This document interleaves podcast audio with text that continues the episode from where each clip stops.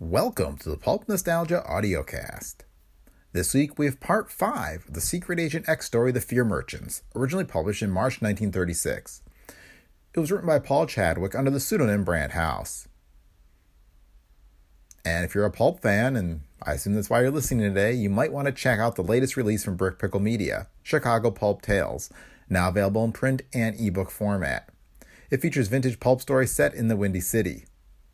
It can be ordered from Amazon or any other bookstore, and you can get a discounted price by ordering direct from our website, and that link is in the show notes. This podcast is a Brick Pickle Media production, copyright 2020.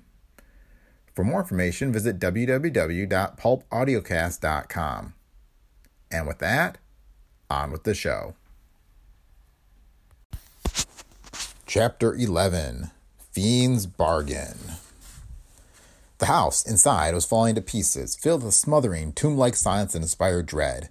The agent's flash spread a wan light across the uncarpeted sagging floor. He walked cautiously, warily, but every step a loose board under his feet emitted a snap or a groan. When he neared the closet at the end of the kitchen, glowing eyes, pinpoints of greenish fire, glared at him a moment from a corner. A gray rat, evil looking as the house itself, turned and fled through the wall. The closet door, like the door at the front of the house, was open.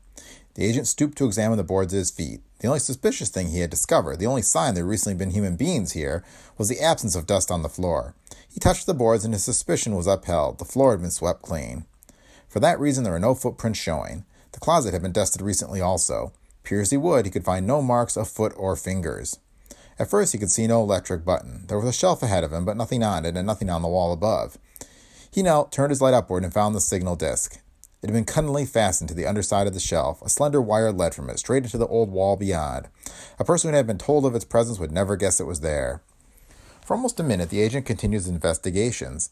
He ran his light along the walls of the closet, looked at the plaster in the corners. He turned his light upward, saw that the closet ceiling was made of grooved match boards. For seconds he studied these, filled with the sense that there was the secret of the closet lay. But the ceiling was far above his head. He had come here not to tamper, not to pry too deeply into what he was not supposed to know, but to fulfill a bargain. A grim thought possessed him. Perhaps he had come here to die. There was no saying what would happen when he touched that, that electric disc. A bomb might explode. The whole building might fall down upon him. It did not seem likely the criminals would take such pains to destroy him now.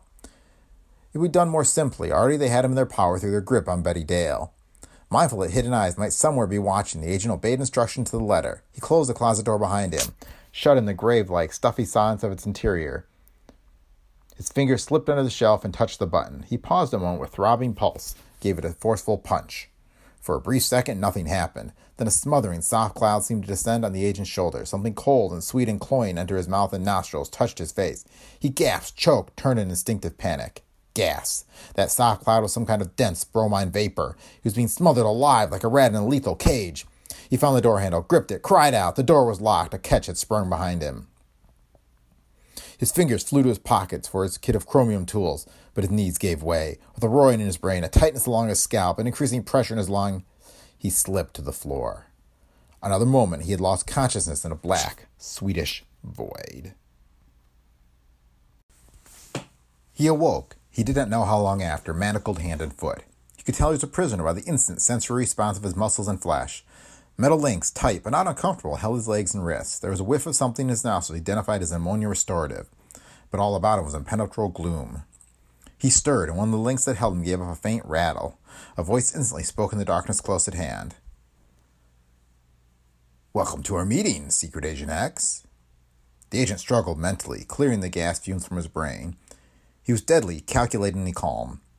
It wasn't the first time hideous criminals had won a point by making him prisoner. He had expected something like this when he had answered the arsonist's call. He said quietly, Good evening. The same harsh chuckle he had heard in the phone booth sounded. Somewhere in the room, a tiny light went on. Beneath its eerie, candle dim glow, three figures appeared like pictures developing out of the blackness of a film. They sat facing him in a semicircle. All three were masked, black garments draped from their shoulders, covering their bodies.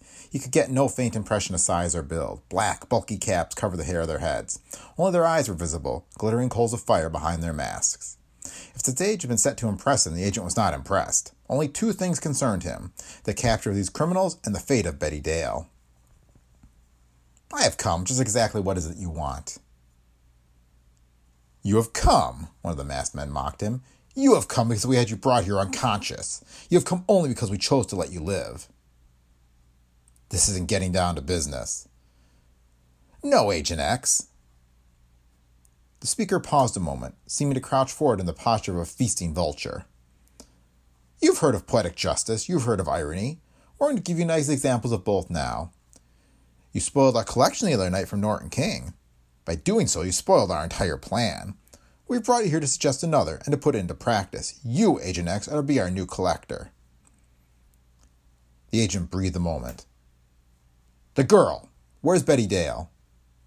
Where you can't find her, but she is safe. Safe so long as you do what we tell you. How did you get her out of the fire? Silence! You're not here to ask questions, you're here to obey. I'll do nothing till I know the girl's alive. Of course, we expected that. Look beside you. The agent turned his head. A panel in the black wall was opening. Behind it, a girl in a tweed suit was standing. Her face was pale, troubled, but tinged with the glow of life. Gold gleams touched her yellow hair. Her arms were bound at the slim lines of her figure. Betty Dale. Speak, said one of the black figures. We have a friend here, the secret agent. Her eyes fastened on X. You, she breathed. Her voice was tremulous, throbbing like the note of a muted violin. The agent spoke to the foremost black figure. If you want me to help you, I must have a few words with Betty Dale alone. Must? He chuckled. Your choice of words is amusing, Mr. X. You have everything to gain by my services and everything to lose without them. Do you find that amusing too? Turning to his cohorts, the first black figure stared at them in silent consultation. Then he faced back to X. You know, of course, that we can kill both you and the girl. Still, said X, you need a collector, or you wouldn't have brought me here. Tense, anxious moments dragged by. Finally, the spokesman in black nodded. All right, talk to the girl. No harm can come from it. X moved swiftly to Betty's side, pressed his lips to her ear, whispered, have you been to the Jacoby department store? Betty shook her head slowly. I. I don't think so. You're not certain, Betty. Were you drugged? Yes, when I was first brought here. I. I don't remember it very well. Made me keep my coat on, and I think I threw something. The girl's words were cut short by X's hand over her mouth, for a solitary black figure had noiselessly slipped into the room. The voice behind the Elon mask said, You've been allowed to talk to Betty Dale, Mr. X. Now, stand clear. And as X moved, the panel shot back into place. Betty Dale had disappeared again. X asked, If I keep my part of the bargain, what explanation can you give that will clear her from implication in the fire? It will be for you to clear her, Agent X. You were told that on the phone. You've forgotten that Betty Dale was seen by a hundred people. The police are after her now. I know she isn't guilty. But who would believe it? We'll give you proof when your task is done. The nature of it. You must put your cards on the table. You expect me to work with you. You will have to take our word. You have no other choice. All right, said X harshly. I'm ready to work for the price you offer. He had no intention of submitting meekly, becoming a slave of this devil's trio. He had learned what he wanted to know. Betty Dale was still alive, but he doubted these men would keep their word, any longer than it served their purposes to do so. He listened tensely as the man who at first addressed him went on speaking. Tomorrow we are going to contact L.L. Slater again. Our protection fee of $500,000 will be asked. After the incident at Jacoby and Sons department store, we feel certain he will see the light and pay. In the event that he does, have you any suggestions or offers to the best means of collection? The agent was thoughtful for a moment, then, There are dozens of ways that could be arranged.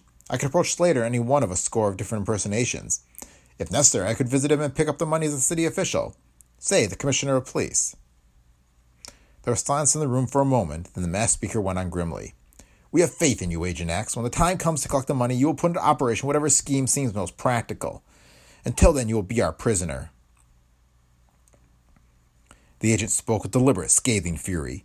Fool! I'm not a magician! You ask me to do what few men in the world would dare attempt. You expect me to succeed without studying the ground beforehand. I must have full opportunity to make appraisals and plans, or I don't undertake the work. Slater isn't like Norton. He may pay, but he will use every power at his command to set a trap. Without my help, there's little possibility you could collect. The agent man stared at X. You think too highly of your abilities. But there's something in what you say. Slater has proven himself to be stubborn. He'll probably ask the operation to the police. We must positively collect his payment. For that reason, we'll give you full freedom to make your plans. Find out everything you can about him. See how the ground lies. If he agrees to our next demand, you'll receive another note in Marsden's box with full details. You'll be instructed what to do with the money. The agent nodded.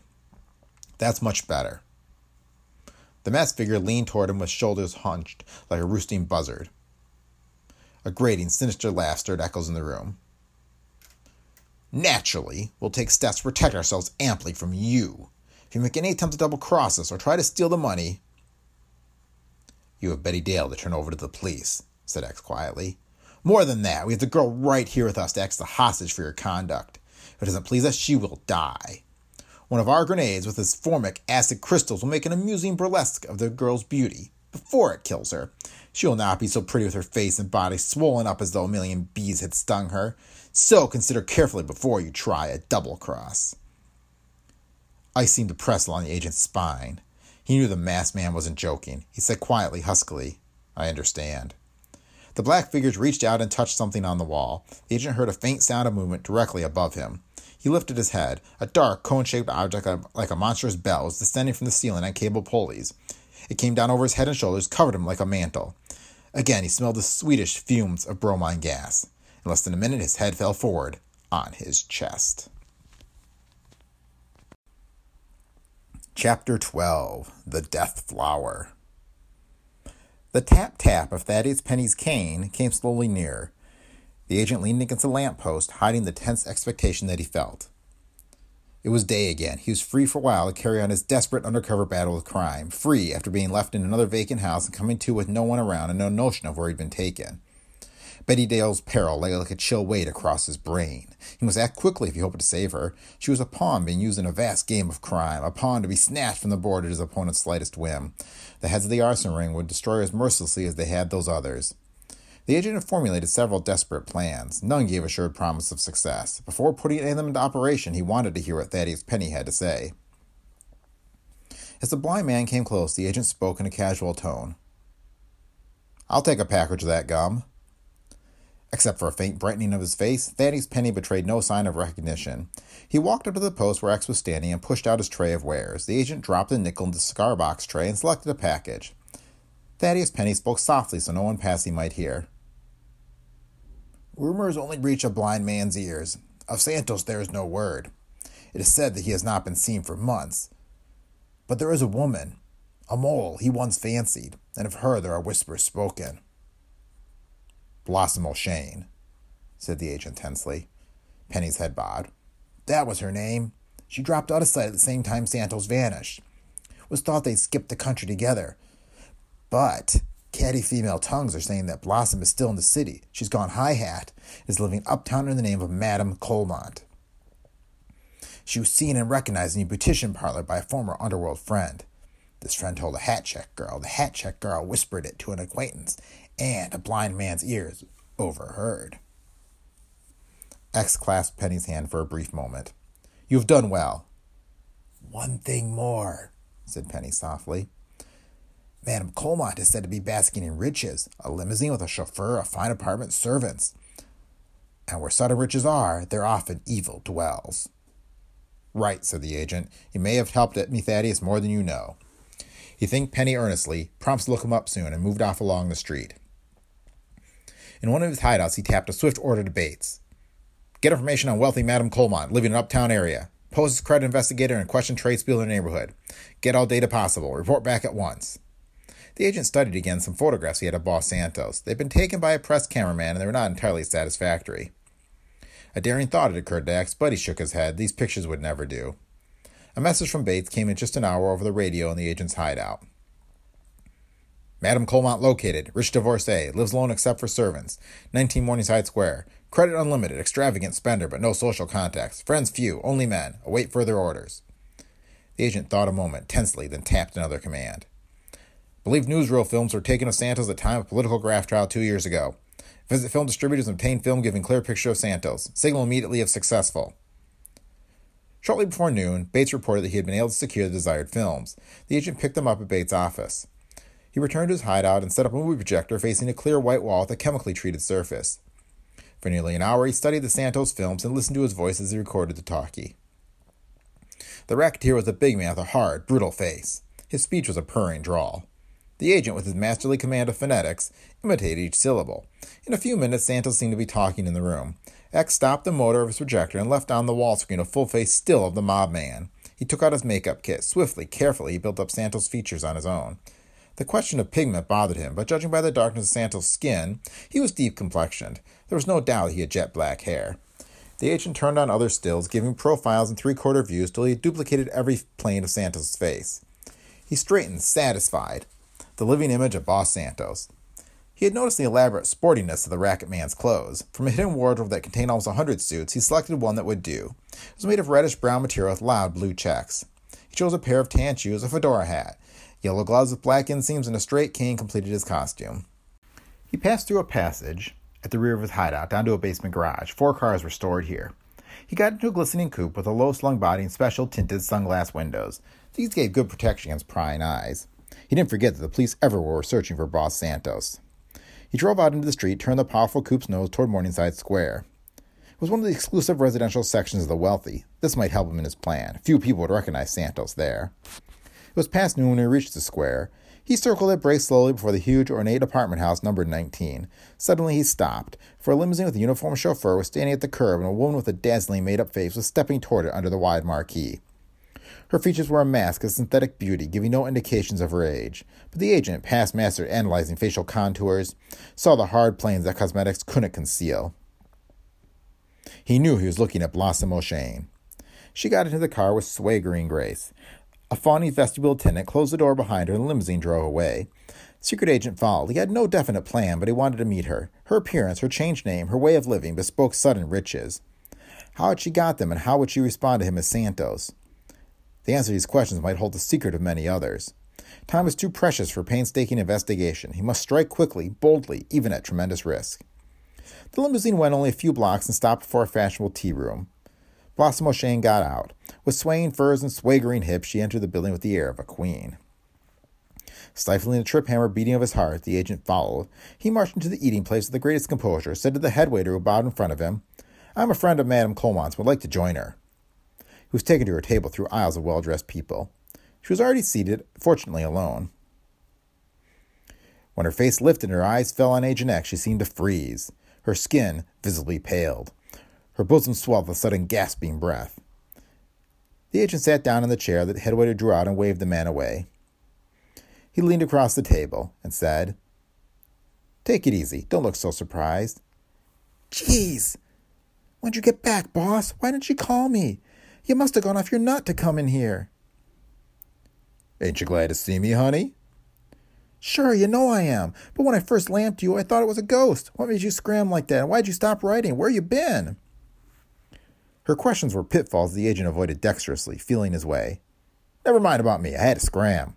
Business. But tell me about yourself. You look like you were doing well for yourself, kid. The woman's eyes darted nervously around the room. Gee, it gave me a shock to see you, but about me doing well, you said it. I'm in on a gold mine, boss. I'm helping along a racket that makes the old days look cheap. Yeah, what is it? What about the gang? Most of the boys are working for me. I'm holding the mob together. You ought to thank me. Swell, Blossom. How you doing it, kid? Her foot under the table pressed down on his. I got backers, big ones. I'll try to swing you in on it. But should have had more sense than to come here. We can't talk. It ain't safe. Don't you know, boss, that all the dicks are hot after you? The agent shrugged and grinned, and the woman's voice suddenly got hard. Okay, maybe it's good for your blood pressure to play hide and seek with the coppers, but it ain't good for me. Any of the old crowd saw you at my table, it would gum the works. If the dick spotted you, it would be just too bad. I'm not taking chances. I told you I might steer you into something big. I won't if you act nutty. You win, sweetheart. What would you like me to do? Scram out of here the way you came. Don't let anyone see you. Lie low. Then drop around to my joint this evening. I'll give you an earful and show you how a lady lives. The agent winked and rose. I'll be seeing you, Madame Colmont. Twice in the next hour, he visited his sub post office box. Both times it was empty. On the third visit, he found a note addressed to Gregory Marsden that made his fingers tremble. Marsden, Slater contacted, has agreed to pay. He will get money and bills from banks sometime before 5 and hold same for our instructions. He will be at home with cash all evening. You know what to do. When you've picked up money, proceed at once to Hotel Hadley, where room on third floor, facing south, is being held for Marsden. Claim room, go to it, and as soon as you are alone, pull up shade and blink lights six times.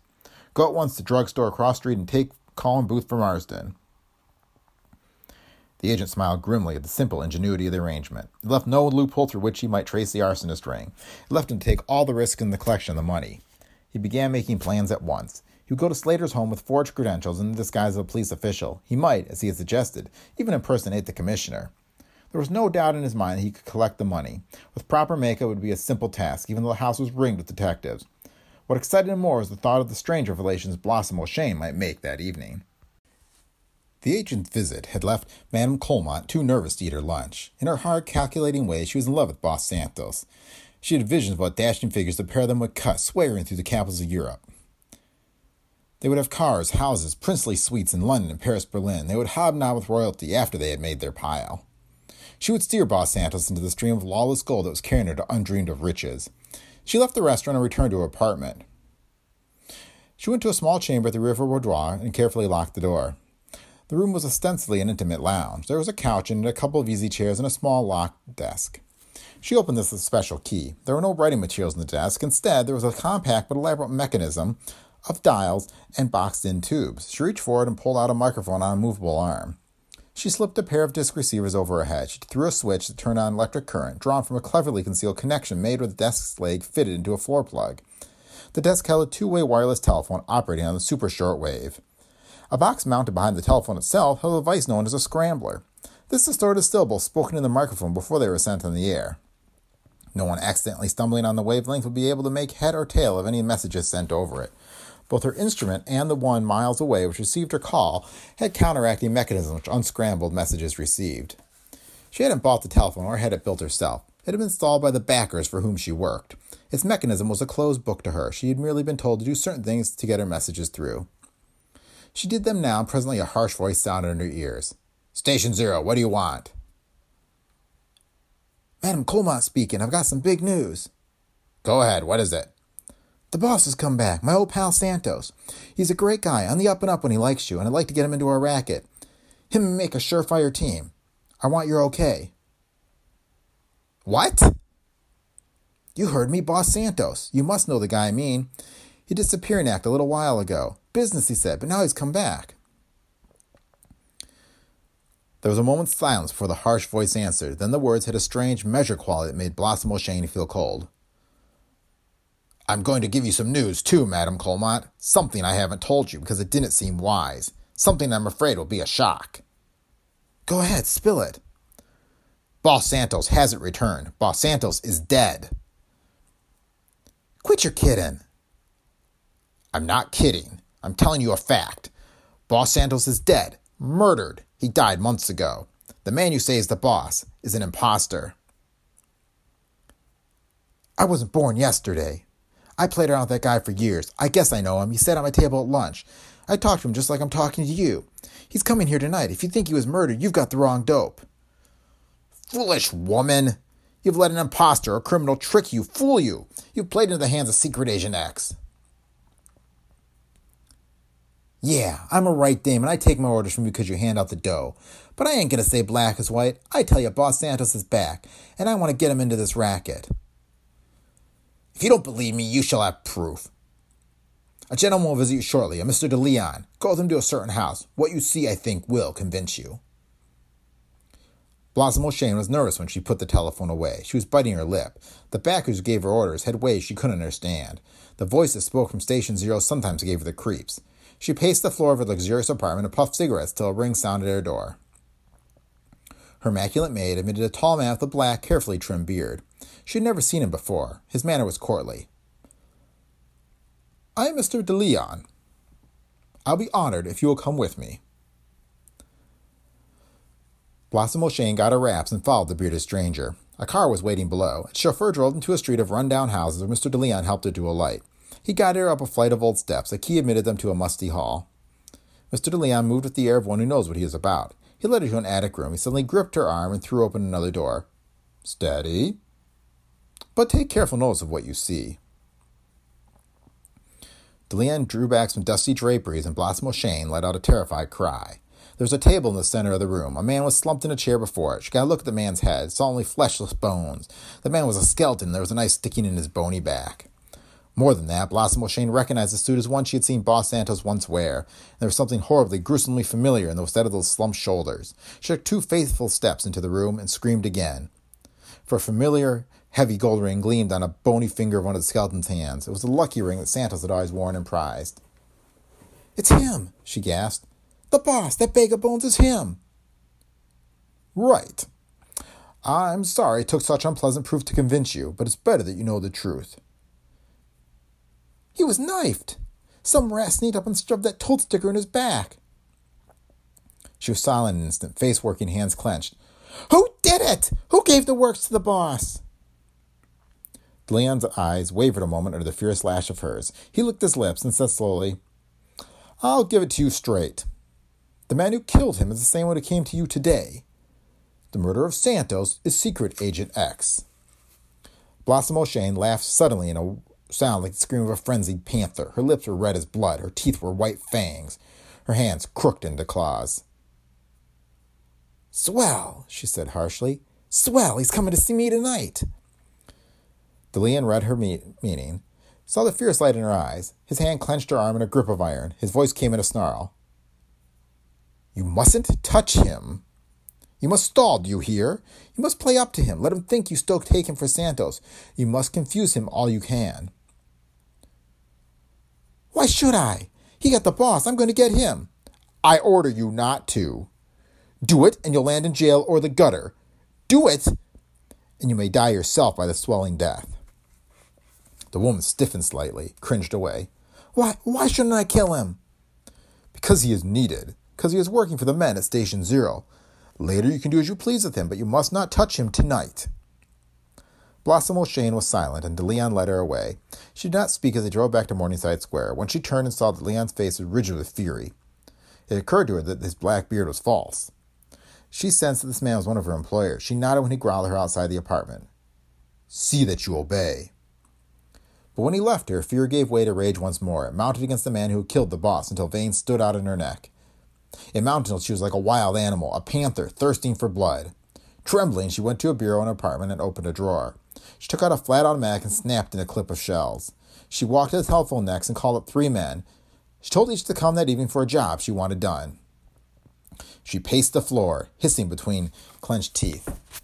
I'm to smoke that rat. I'm to give the works to Secret Agent X. And that is all for this week's episode. Thanks for listening today. And just a reminder that if you like the show, please leave feedback on Apple Podcasts or wherever you listen. This has been a Brick Pickle Media production. We'll be back with a new episode next week.